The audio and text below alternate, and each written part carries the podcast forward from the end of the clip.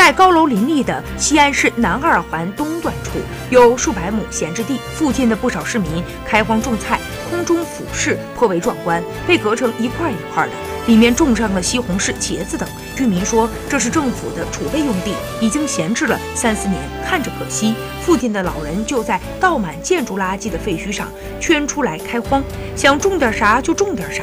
多以蔬菜为主，种菜的老人说自己闲不住，闲下来就心慌，种点菜不图能收获多少，就为可以锻炼身体，再者就是为了种地的那点情节，种出了好心情，好身体才是关键。